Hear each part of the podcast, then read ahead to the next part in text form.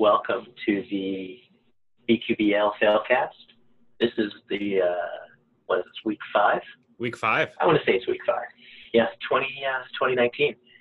I'm your host, Alex Seifler. I'm joined by the commissioner, Matthew Hoffman, Doc. So this week we got a little bit of BQBL history.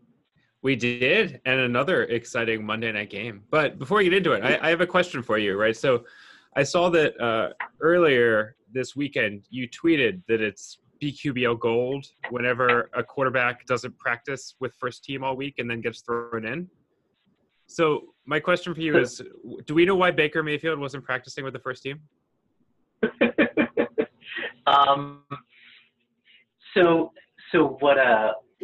What our fair commissioner is referring to is that Adam Gase, in his infinite wisdom, decided that it would be better for Sam Darnold to take all of the first team snaps this week, even though Sam Darnold didn't even look particularly likely to play. And then he ended up throwing Luke Falk in there anyway. And the team was falked, as one could imagine. So Baker Mayfield did practice? I believe that he spent most of his time making commercials. And the best tweet that I saw was that someone said, "Is it too late to reshoot all the Baker Mayfield commercials with Gardner Minshew?" And I actually do think that they should do those reshoots. Absolutely. But I think that the Baker Mayfield ascendance was a little bit maybe premature, and that Nick, for pointing out that they definitely should never be a last-round pick, is correct. The Browns should never be a last-round pick in BQBL. I think that, if anything, that's what they're proving now and forever. So the history that I referred to earlier, and I did bury the lead slightly, is that Russ had a monumental achievement this week. Typically, when one owner has a team that goes for, north of 75, 100 points, the other team that they have has a regular week, scores on the order of, 20 or 30 points. We've never before had an owner have two teams go off in the same week until now. And between the Cleveland Browns, who Matt mentioned were abysmal, and the Jets, who were somehow worse. Even though I think they scored slightly fewer points, the Jets were way worse. And the ways that they were worse are very difficult to capture in BQBL scoring, because you don't get points for the coach being a complete and utter moron. Like that, you can't get BQBL points. Luke Falk just did the best he could. Yes. It's not his fault that, that Sam Darnold has mono, but still got all the first team reps. It's not his fault. And he did the best he could, totally ineffectively, as you would expect, against the Eagles. Yes. But Russ ended up putting up almost 200 points. In fact, he was 2 points short of putting up 200. And I went through all the years, and that is a record score.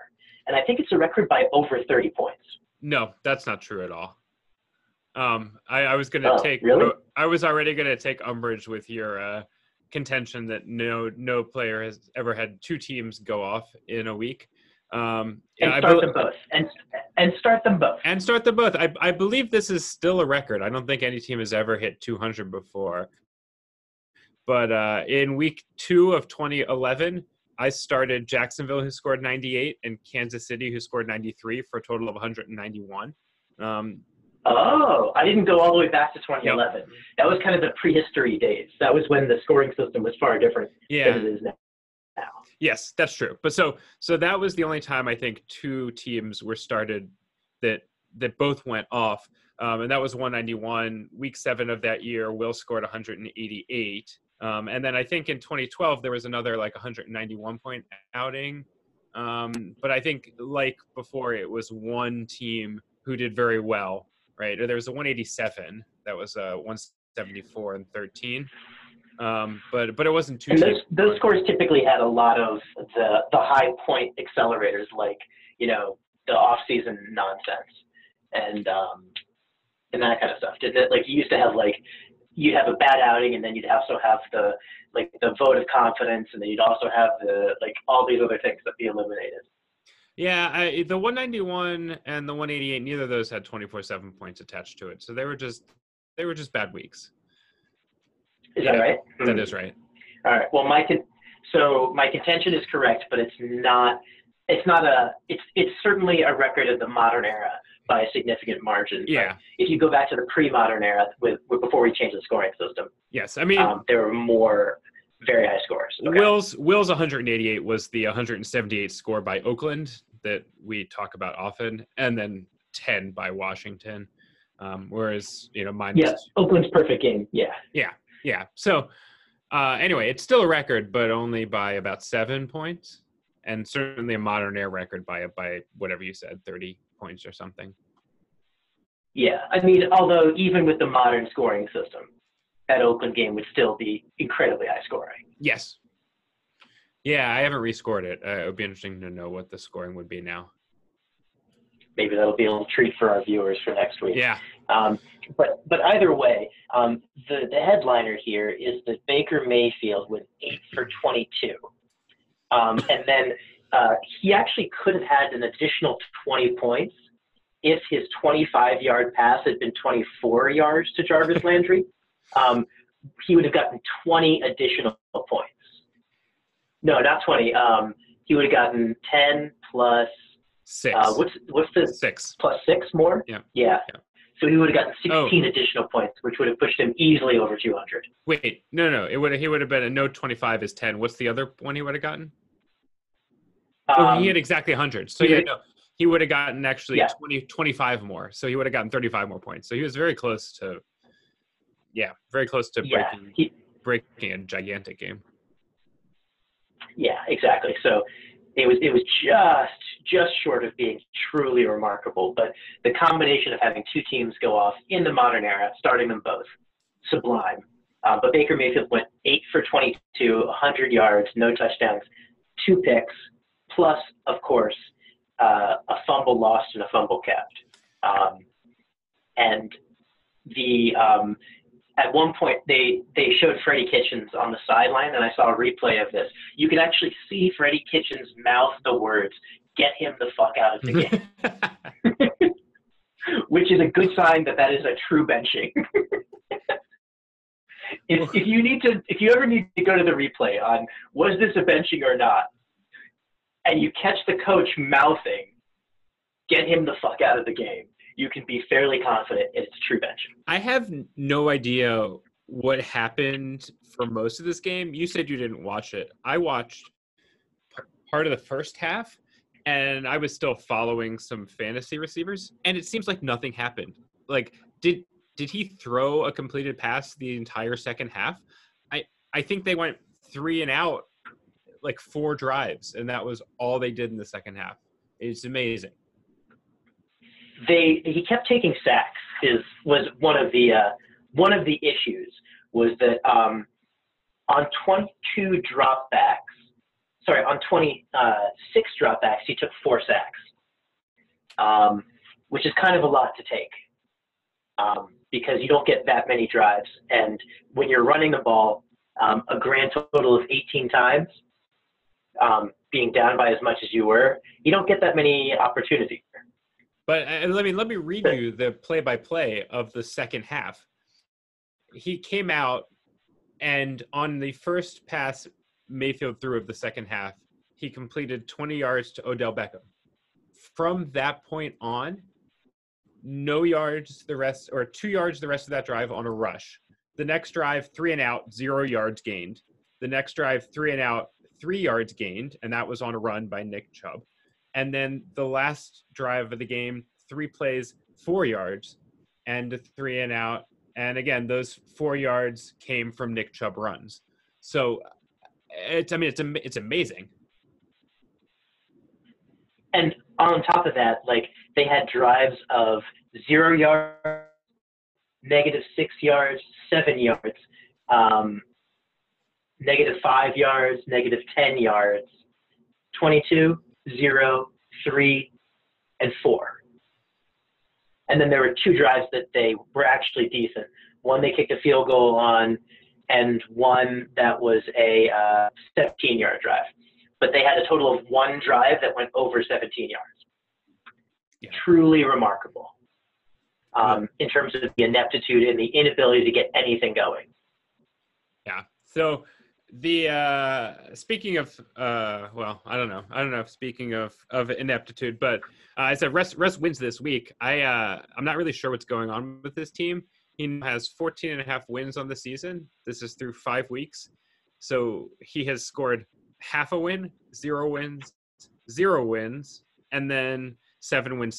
So he's won 2 weeks and he has lost or tied for last in the other three.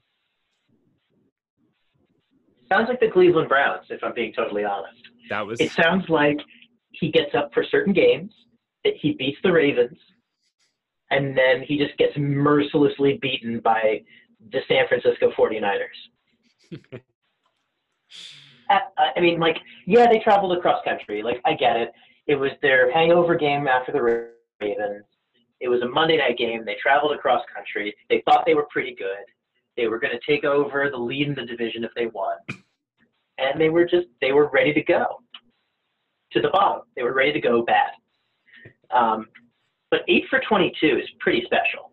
Yeah, it really is. You rarely see sub 40%. And to be that close to 30 is, as you said, special.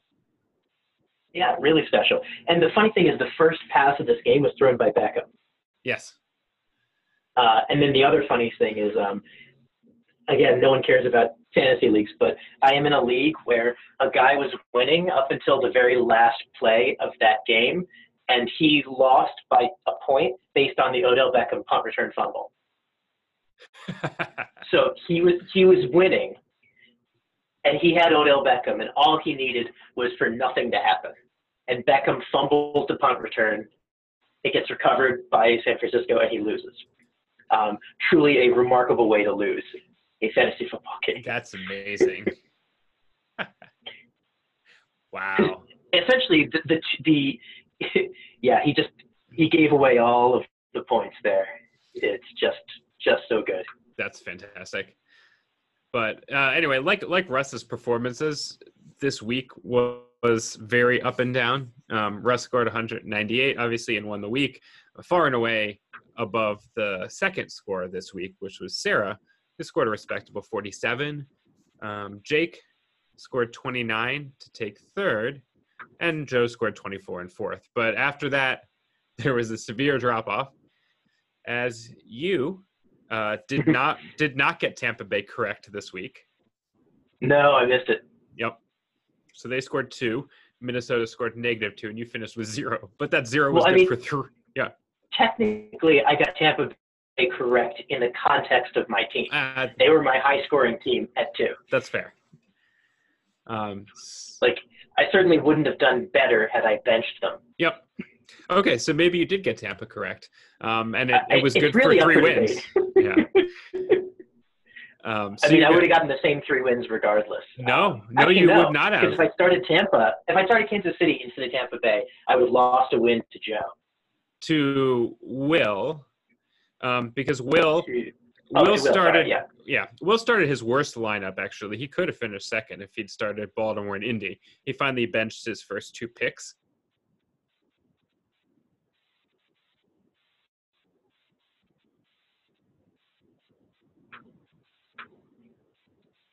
One. And he finally started his last 2 picks that had been the best performers so far. And, of course, it was the wrong decision this week, as Baltimore and Indianapolis were actually BQBL good. Carolina scored 8. Atlanta scored -9, but Atlanta, again, always looks terrible and somehow points up stats. Yeah, there is a kind of the Matt Ryan core ability is to just throw terrible incomplete passes and then score touchdowns, or to get a game-winning drive late in the game. He has a lot of game-winning drives that salvage terrible games, that ruin perfect games, depending on whether you're talking about Millen good or Millen bad.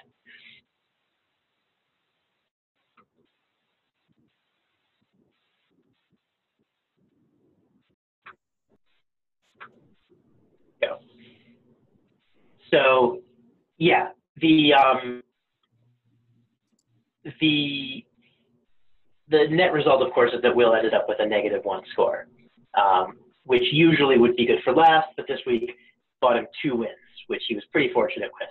Yep. And the only reason that that worked out for him is because Nick started a team that was looking really strong in Houston, but you know, Houston kind of woke up all of a sudden and managed a -28 score, which is easily the most negative score that we've seen in a few weeks, if not all season.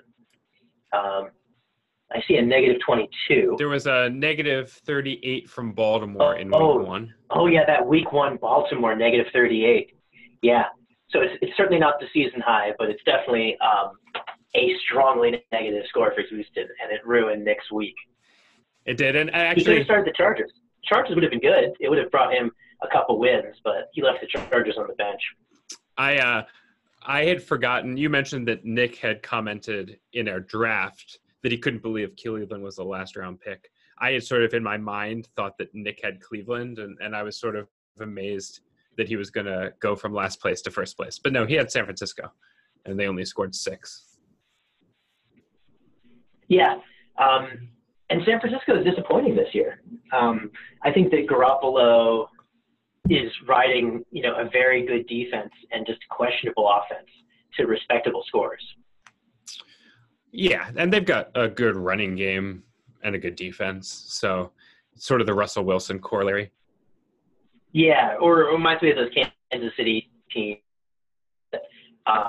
for a while. Yes, that's also true. Where you just had these, like, you know, 2 touchdowns and 212 yards and no points. And you're just hoping that he ends up with 198 rather than 212. So, yeah, so Nick lost the week, and I finished next to last, and that does mean that things are a little bit tighter. I still maintain the lead at 25, but my cushion has sort of gone away.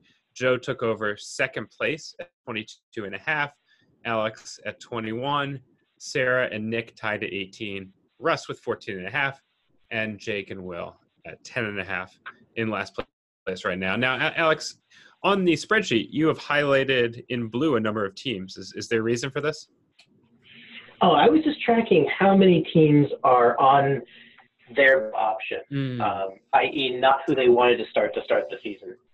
Now, it's arguable that, you know, about Jacoby Brissett or about some of these teams where you have the young guy taking over and the, you know, like Eli Manning losing out to Daniel Jones. That was definitely intended.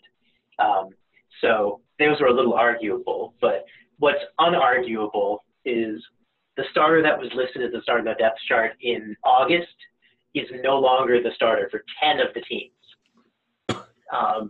And we're only 5 games into the season.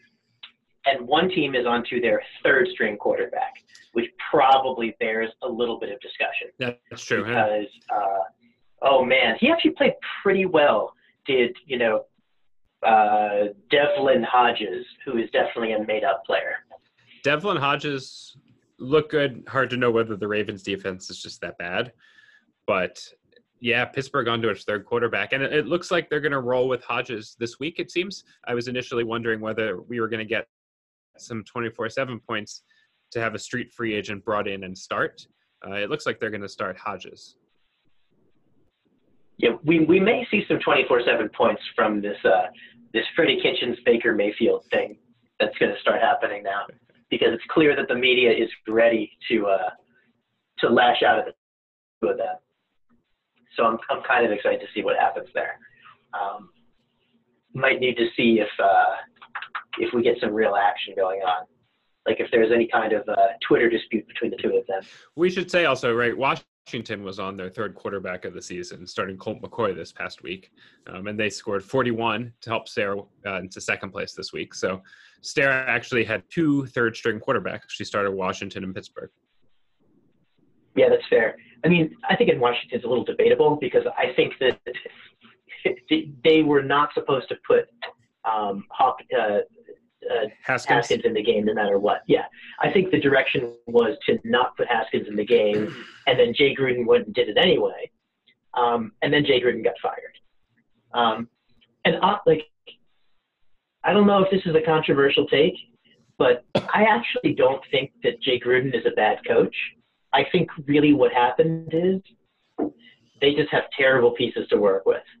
Awful pieces, bad line, very mediocre everywhere, no stars, bad free agent signings. And I think that he's actually been doing okay. Last year they were 5-2 at one point, and they were leading the division. I agree. I don't know whether Jay Gruden is a bad coach, but I do know that Washington is a bad organization. Yeah, and I mean, I guess firing the coach is the thing that you do when you're a bad organization and you haven't won a game, and it's week 5. Yes. And he's not a new coach. You're not going to see whatever his name is in Miami, Flores, get fired. And you're not going to see Zach Taylor in Cincinnati get fired. But they're both 0-for. Yes. And also looking like they're not particularly interested in winning. No. Although Cincinnati certainly come closer than Miami. They have. But this week we've got, looking ahead, we have a marquee game in BQBL as Washington goes to Miami. And that should be a fairly epic suckfest. Yeah, Bill Callahan they brought in as the interim head coach. Okay. Which means what you're going to get is approximately 1 billion rushes. They might not even carry a quarterback in the game. They might just put a running back back there and be like, "Hey, try to stop us." Pittsburgh's tried that a bunch the past few weeks, though. It didn't seem to work very well when the running back actually tried to throw. Oh yeah, Jalen Samuels threw easily the worst pass of the week, where I had to look up whether he was right or left-handed because that's how bad the pass was. It turns out he is in fact right-handed, but the player he threw to was so not expecting a pass that he didn't even bother to look back at the quarterback to see the pass sail 4 feet over his head and get intercepted. Yeah. So I don't know if that's play design or player decision or both, but it did not work out. Yeah, I would say I always wonder whenever they try a trick play or running back is trying to get to the edge and it's strung out and they're clearly going to lose 6 yards, why they don't throw it away. And I think watching that play, maybe I now understand because you just can't trust the running back to throw it out of bounds. Yeah, I think the other thing is oftentimes one of the linemen gets downfield. Because if you have a lineman that's past the line of scrimmage and you throw the ball, it's automatically a penalty and loss of down. There you go. Okay. So if they're doing their job and they're blocking downfield, then you can't throw it away. Exactly. Yeah. So I think that in those cases, you just got to try to run out of bounds and get as much ground back as you possibly can. What you really don't want to do is eat a huge hit there for no reason. But what we'll call the Josh Allen play, where the play's going poorly and you just eat a gigantic hit for no good reason. And I'll say amazing. So I wanted to say to bring attention to your team as well. You said you started Tampa and that was your best option. When we started talking, I said, "Oh yeah, you didn't start Kansas City and you missed a good week." And then we realized that they still scored -4, even though this was by far their worst game. They only scored 13 points and they still scored -4. Yeah, Mahomes is a beast. Whereas I think on the other hand, you've got the murderer's row of Luke Falk and David Fales, the actual names of the quarterbacks that New York is trotting out there for the Jets, Falk and Fales. I mean, there's losing and then there's putting a fine point on it. And I think when Falk gets injured and you're like, who do we have left? And you're like, Fales. And you're like, perfect. That sounds right. Put him in. And they run David Fales out there to take a sack. And hand the ball off, which is what he did. It's pretty spectacular. And I do honestly feel for the Jets fans right now, because not only do they have among the worst owners in all of football, they have a coach that's clearly insane in Adam Gase and really no talent on the team outside of the defense. So like, how do you even improve from there? Like, I think Sam Darnold's actually pretty decent as a young quarterback, but they're obviously going to ruin him, right? Like, do we really think that he is mono, or do you think maybe just holding him out because, like, they're like, yeah, we don't want him to die? Right, and you're saying it's not dying from a ruptured spleen, just dying from getting hit because the team is that bad? I mean, I don't know if that's a conspiracy theory, but I think it probably is. I wouldn't put him out there. I like it. I mean, I can certainly see David Carr. Him. Like, David Carr had a rough, and you know, like, he's 20. What, Bradford? Darnold's like 22 years old right now. Yeah. Like, why put him out there behind a terrible team? He's not going to get better. Running for his life and taking sacks, and you know, throwing to whatever's left of Demaryius Thomas, Robbie Anderson, Jamison Crowder. Like, that's not an NFL wide receiver core. That's like the best you could get off the waiver wire. Which is actually how they filled their team. I like the conspiracy theory of maybe he had mono and now he's sort of back practicing, but he's like, yeah, you know, guys, I'm not sure my spleen's quite ready yet. Don't think we can take it yet. Look, I can't control my spleen. It does what it does. And by spleen, I mean my agent, and my agent says it's not my interest to play. And I think that's fair. Yeah. But the combination of Falk and Fales ended up with 120 yards. But when you subtract 10 sacks for 59 yards, they netted only 61 yards from the passing game. 10 sacks is special. 10 sacks for 59 yards. I mean, that's significant. The QB rating for Luke Falk was 1.8, and the QB rating the QBR, I should say, total quarterback rating. The total quarterback rating for David Fales, who I'll remind you only took sacks and handed the ball off, was actually higher than the QBR for Luke Falk, who threw complete passes. What was Luke Falk's rating again? The total QBR for Luke Falk was 1.8, whereas Fales ended up with a 3.2. Okay. Well, so the Cleveland, right? Yeah. Mayfield was 1.4. Sure, because you can actually get worse than just being terrible. Yes. Though, you know, what amuses me actually is that Mayfield had a 1.4 QBR. Garrett Gilbert, who came in to throw one incomplete pass and hand off a few times, had a 0.2, and Odell Beckham had a 98.4. So together they summed to 100. That's great. Also, like, maybe Beckham should be throwing the ball more. I mean, I'm just spitballing here. Yeah, well, he wasn't doing a good job catching it last night. That's fair. Or holding on to it. I heard he's a pretty good kicker. I heard soccer was really his best sport, so maybe he should be out there kicking field goals. Yeah, better than whoever the Titans had. Oh yeah, was it Cairo Santos or something? I believe it was Cairo Santos. Yes, Cairo Santos, 0-for-4. Did he miss four field goals? Nope. Nice. Yeah, that's a perfect game. In the BQBL league, which would be such a horrible league. Oh man, I can't even imagine. Yeah, it's right. Pick one is whoever is on the Chargers, and then whoever's on the Bucks, and then Minnesota. Yeah, like, and then whoever's on the Vikings. And then Chicago. Yeah, you just go down the line of like teams that have terrible weather who just can't get decent kickers, and then also the Chargers for whatever reason. Yeah. Like, it's not a weather problem. It's just the Chargers suck. They're just a bad franchise, right? That's okay. Actually, we should update Alex. Apparently, Sam Darnold has been cleared to play. Yeah, but it's still Monday. You know, his spleen could swell by the weekend. You don't know. His spleen does what it does.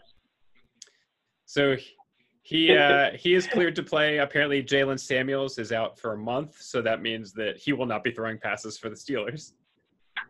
Yeah, they said he got his knee scoped, but I'm pretty sure that they had to look at his arm. because that was a horrible pass. Like, I've seen left-handed passes that were significantly better than that right-handed pass. Yes.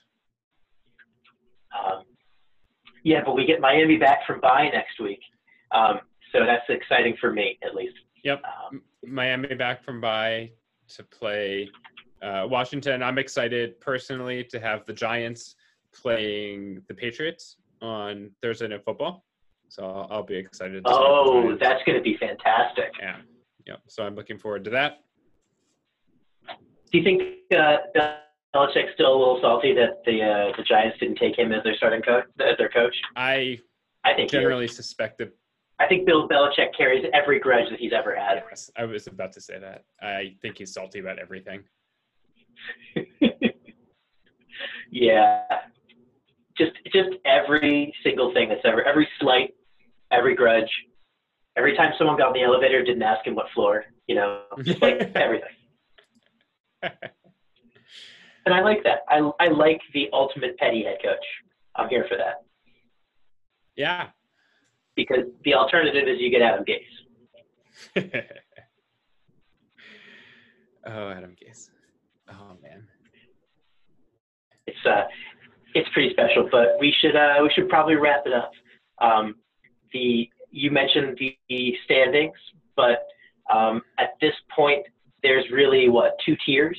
There's people who have 20 points. There's people who have somewhere between 14 and a half and 18 points, and then there's Jake and Will.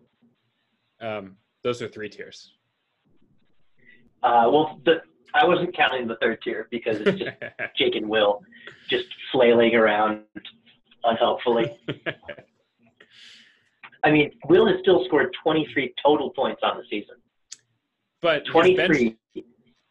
His bench had another good week this week. It's true. His bench points, he's up to second place now in bench points. And his bench has outscored his starters by a factor of – ooh, what is that? I'm going to say 7? Yeah, about 7. But his formula now makes sense. He's now started 12.3% of his points. Yeah. It's no longer in the negative, at least. Yes. That's fun. So, Will, what you might want to try to do is go through your normal process and then just start the other two teams. Yeah, Costanza. Yes, indeed, the Costanza. Yes. You might want to consider Costanza, Ing. And props to Joseph and Matthew for not having those huge weeks that Russ and I had, but still being consistently in the top 3 or 4 teams every week. I was next. So, I was next to last this week. Well, I'm talking for most of the season. Yes. You guys have been very consistent. Yes. And